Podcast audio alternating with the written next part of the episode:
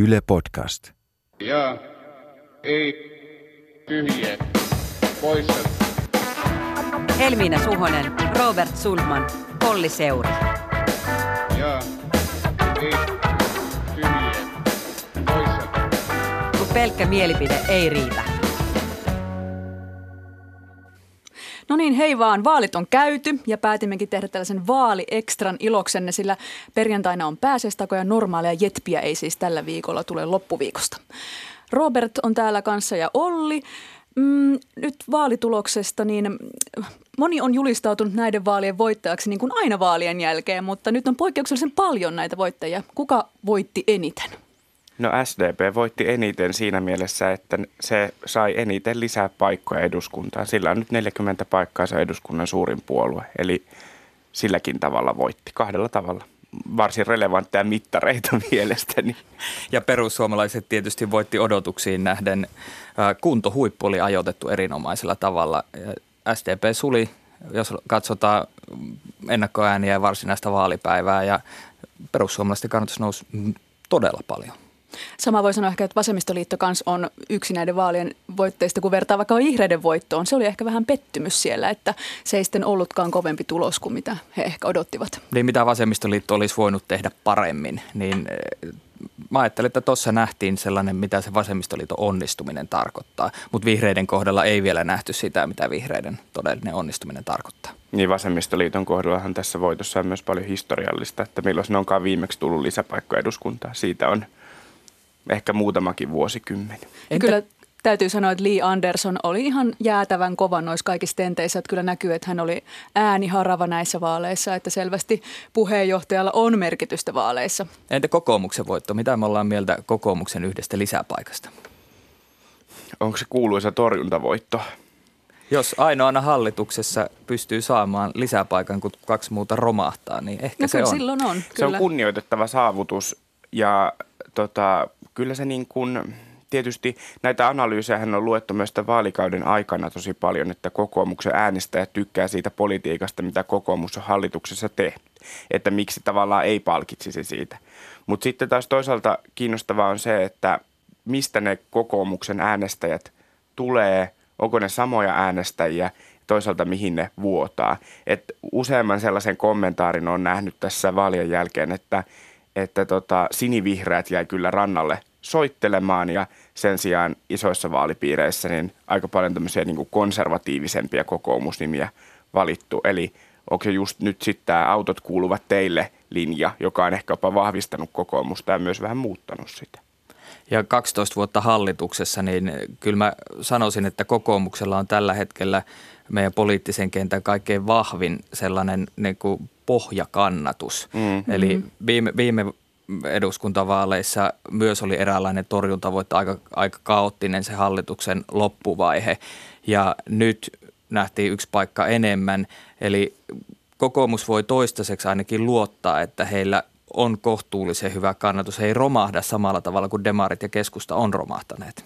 Joo, vaikka demarit tosiaan oli tässä nyt vaalien voittaja, niin ei varmasti kyllä siellä voi olla täysin tyytyväisiä, että noista kannatusmittauksista se sitten suli se kannatus sinne 17,8, kun se oli.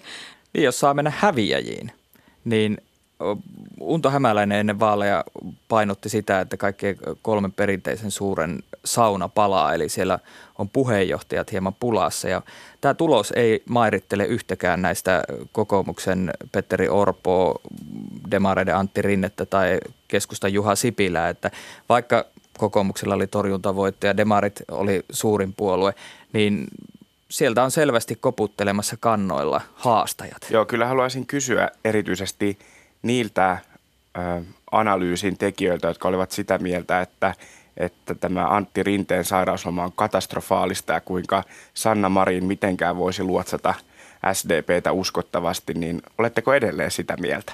Mun mielestä jos palaan vielä hetkeksi voittajiin, niin myös kyllä naiset on ollut näiden vaalien voittajat siinäkin mielessä, että myöskin näitä puolueen puheenjohtaja haastaa aika kovat naisehdokkaat, esimerkiksi Sipilä, siellä Saarikko hengittelee niskaan mun mielestä ja sitten tota, Demareilla Mariinin äänisaalis oli aika mittava verrattuna rinteeseen. Kokoomuksella tietysti Antti Häkkänen veti tosi tosi iso, ison tuloksen, mutta kyllä se Elina Lepomäkikin mm. veti, veti todella hyvän. Niin jollain tavalla äänen. ehkä kuvaavaa, että, että siinä TV-kuvassa, kun oli ne viiden suurimman miespuheenjohtajat ja sitten on ne naispuheenjohtajat kolmen pienemmän Li Andersson sarjassa ja Anna-Maja Henriksson.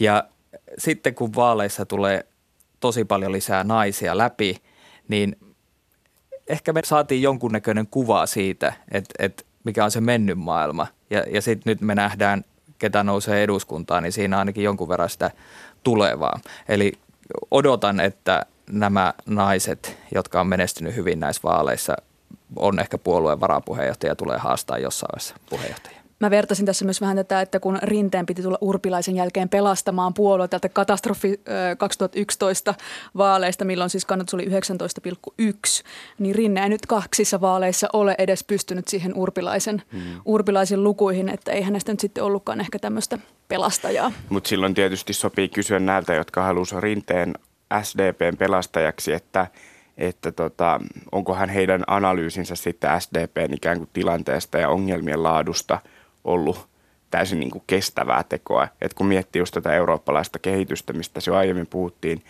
mietitään vaikka SDPn kannattajakunnan ikäjakaumaa ja kaikkea tällaista, niin ehkä siellä on vähän sitten myös ajateltu pieleen se, että missä ne todelliset ongelmat on, että ehkä ne ei ollut urpilaisen poliittisessa linjassa, jossa oli tämmöistä niin kuin sinipuna-yhteistyön henkeä, vaan ehkä se oli jossain ihan muussa sitten. Ja tämä eurooppalainen kehitys on sellainen, mitä voi katsoa monesta näkökulmasta. Yksi on tämä mainittu, että hajaannus yksikään puolue ei pääse yli 20 prosentin ja ehkä jonkunnäköinen keskusta tappio, enkä puhu nyt keskusta puolueesta, joka tappio on ilmiselvä ja toisaalta myös sinisten, jotka pyrki sinne keskustaan, heidän tappionsa on aivan ilmiselvä.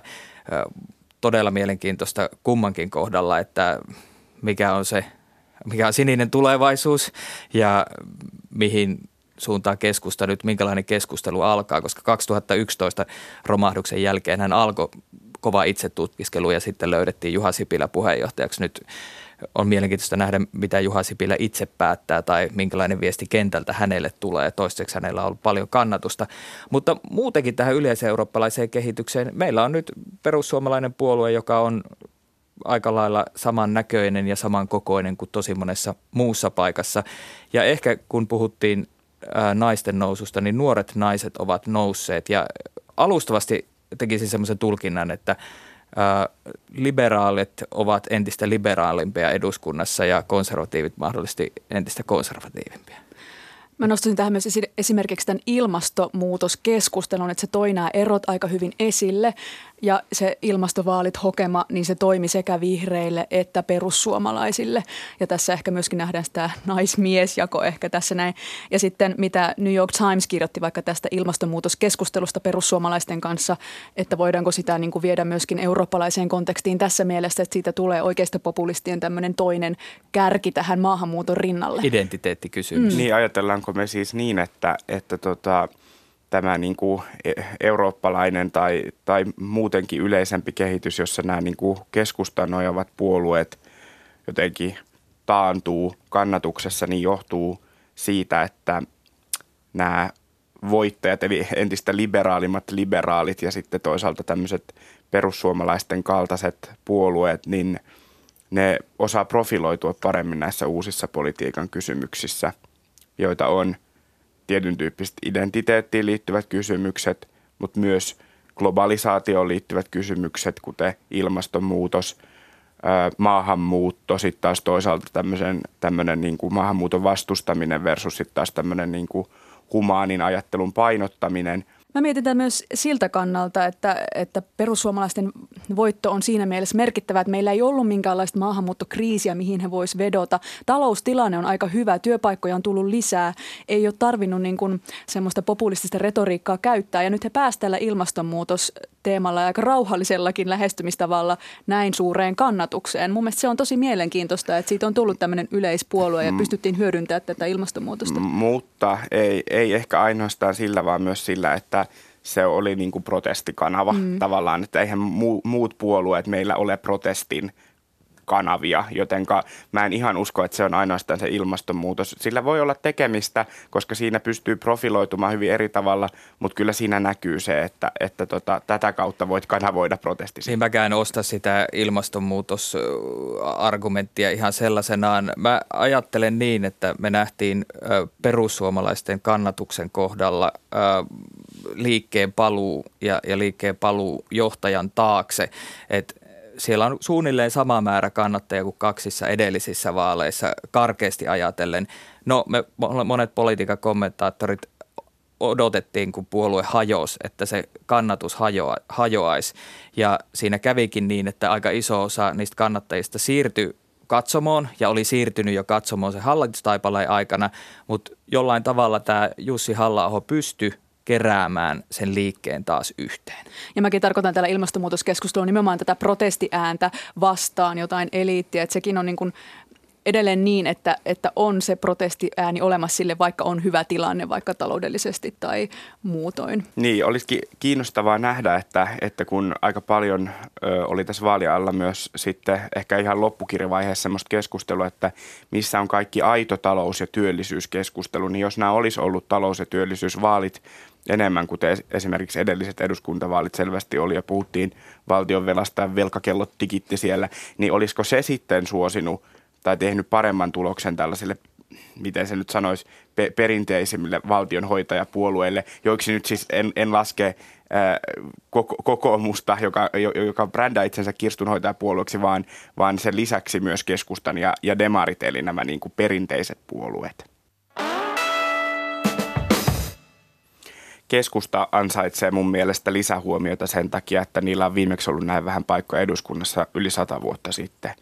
Ja tulos on historiallisen huono ja mä luulen, että keskustassa pohditaan tällä hetkellä aika paljon sitä, että mikä on se niin kuin politiikan linja, mitä keskustassa voidaan vetää. Varmaan aika yleinen konsensus taitaa siellä olla se, että nyt oltiin liian oikealla. Ja mä tiedän, että siellä on usein harmiteltu sitä, että kun kokoomus osaa viestiä niin hyvin – mutta kyllä siellä on tainnut fiksut ihmiset tajuta sen, että kyse ei ole vain viestimisestä, vaan kyse on siitä, että se sama politiikka ei vaan maistu niille keskustan kannattajille. Ketkä tulee tekemään sen uudelleen arvioinnin, eikä puhu pelkästään Sipilästä, että muistelen, että silloin 2011 jälkeen, kun puolue haki taas uutta suuntaa, niin sitten kutsuttiin apuun kaikki pappalaaniset ja muut. Niin ketkä on niitä keskustan uudistajia tällä hetkellä, jotka rupeaa löytämään sitä keskustalaisuutta uudelleen tai alkiolaisuutta uudelleen? Heti kun sanoit, että keskustan uudistaja, niin mieleeni tuli Mikko Kärnä ja sitten aloin Oho. miettiä, että, että onko tämä nyt kuitenkin se keskustan uusi suunta, tämä kaupungit vastaan maaseutu – vastakkainasettelun vahvistaminen ja sitä kautta jotenkin niin kuin pyörittäminen. Sen on pakko olla niin, koska Helsingistä nyt ainoa keskustan paikka putos pois. Se on symbolisesti iso juttu. Niin, mi- mihin keskustan kannattajakunta haluaa keskustan menevän? Että onko se nämä kaupunkilaiset jo kannuksensa saaneet, Annika Saarikko, no kehyskunnassa Antti Kaikkonen ja niin edelleen, vai onko se tosiaan Mikko Kärnä? Mm. Tähän ehkä sopii siihen ajatukseen siitä, että ylipäätään kun tämä keskusta ja, ja keskustavetone, ehkä vähän tämmöiset konsensushenkiset edustajat, niin, niin useimmissa puolueissa ei erityisen hyvin pärjännyt. Vihreissä merkille pantavaa, että lyhyen eduskuntauran toistaiseksi tehneet Touko Aalto, Osaan Janar, Olli-Poika Parviainen, miehiä, jotka ajaa tietynlaista kuitenkin sellaista keskilinjan politiikkaa on avoimia yhteistyölle moneen suuntaan, niin tippu pois. Ja sitten nousi nuoria naisia ja usein nuoria naisia, jotka vähän enemmän silleen tykittelee. Mutta eikö kiinnostavaa, että, että, tota, että siellä on nuoria naisia, jotka tykittelee, mutta sitten nämä konsensusmiehet on vanhoja – Eli ei kannata olla nuori konsensusmies, mutta jos olet vanha konsensusmies, niin se toimii. Ja kyllä tässä mun mielestä huomasi myös sen, kun tuolla jutteli ihmisten kanssa, jotka äänestää vihreitä, niin he jo nyt ottivat vähän tällä äänestyspäätöksellään kantaa esimerkiksi tuleviin puheenjohtajavalintoihin, että Maria Ohisalon äänimäärä on niin kuin kertonee tästä jotakin. Hän on hyvin vahvoilla seuraavaksi vihreiden puheenjohtajaksi. On ilman muuta. Keskustelu päättynyt. Ja ei. Tyhjiä poissa. Tempaistaan tähän loppuun vielä nopeat JETP-äänestykset. Siniset putosi pois eduskunnasta ja Iltalehti otsikoi. Pettynyt Jussi Niinistö tilasi avustajansa kanssa jallua, ympyrä sulkeutui. Vituiksi meni koko vallankumous. Jaa, ei tyhjä poissa. Onko jallu paras lääke siihen pettymyksen tunteeseen, kun vallankumous menee ketuiksi? Vastaan ei. Jos vallankumoukseni menisi ketuiksi, niin joisin varmaan taskulämmintä olutta.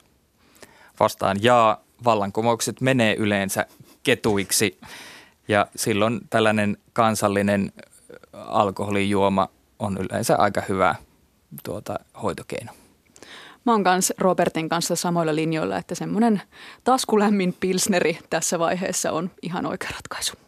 Paavo Väyrynen miettii blogissaan tähtiliikkeen eurovaaleja. Vaalikeskusteluihin pääsevät puolueet, joilla on enemmän kuin yksi kansanedustaja, kun meillä ei ole nyt ainuttakaan jäisimme taas täysin TV-julkisuuden ulkopuolelle. Eduskuntavaalien tulos osoittaa, kuinka tämä vaikuttaisi vaalien tulokseen. Siis jaa, ei tyhjä poissa. Onko Ylen vika, että Paavo ei päässyt eduskuntaan? Voi Paavoa, I feel you, mutta silti ei. Mun täytyy nyt sanoa, että ei se ole meidän vika, että sä et päässyt sinne. Ei, ehkä Paavon aika on ohi. Ehdokasasettelu ei ollut äh, kansan suosima ja pitää sanoa Ylen puolesta se, että Yle ei voinut luoda ennakkotapausta, että jokainen oman eduskuntaryhmän perustuva saa aina puoluepäivän. Voisi, voisi tähän ehkä niin kuin loppu vielä todeta sen, että oikeassa mindsetissähän kaikki asiat on Ylen vika. Katsotaanko tämä viimeinenkin. Naisten MM-finaali oli myös varsinainen jännitysnäytelmä. Suomi siis teki jatkoajalla maali, joka hylättiin ja hävisi voittolaukauskilpailussa. Olisiko Suomen jatkoaikamaali pitänyt hyväksyä? Ei, ei varmaan olisi pitänyt hyväksyä. Me ehkä niin kuin jääkiekosta pettymysten kautta niin me rakennetaan tätä niin kuin yhtenäisyyskulttuuria ja meidän tätä jääkiekko-kaanonia. Poissa Mä olin eilen uutistoimiston epäsuosituin henkilö, kun huusin, että miksi ihmeessä tämä va- vaalilähetyksen keskellä näkyy jääkiekko ja kaikki muut oli sitä mieltä, että kyllä se juuri näin pitää olla. Että mä, mä en tiedä tästä niin kuin aiheesta mitään. Olihan se varmaan ikävää. Olli, me Olli, Olli on todella tyrmistynyt. Kyllä, jaa. Elin tunteella ne hetket, mitä katsoin välieriä ja finaalia ja ilmiselvästi se maali olisi pitänyt hyväksyä ja Suomen tarina olisi myös tarvinnut näiden nuorten onnistumisten ja muiden onnistumisten jälkeen naisten jääkiekon maailmanmestaruuden. Aamen. No, sait myytyä. No, kuulostaa ihan hyvältä. Sano sinä vaan. Kiitos kun kuuntelit. Tässä oli Jae tyhjä poissa Vaali Extra ja nyt tällä viikolla pääsiäisen vuoksi ei tule seuraavaa lähetystä, vaan palataan pääsiäisen jälkeen.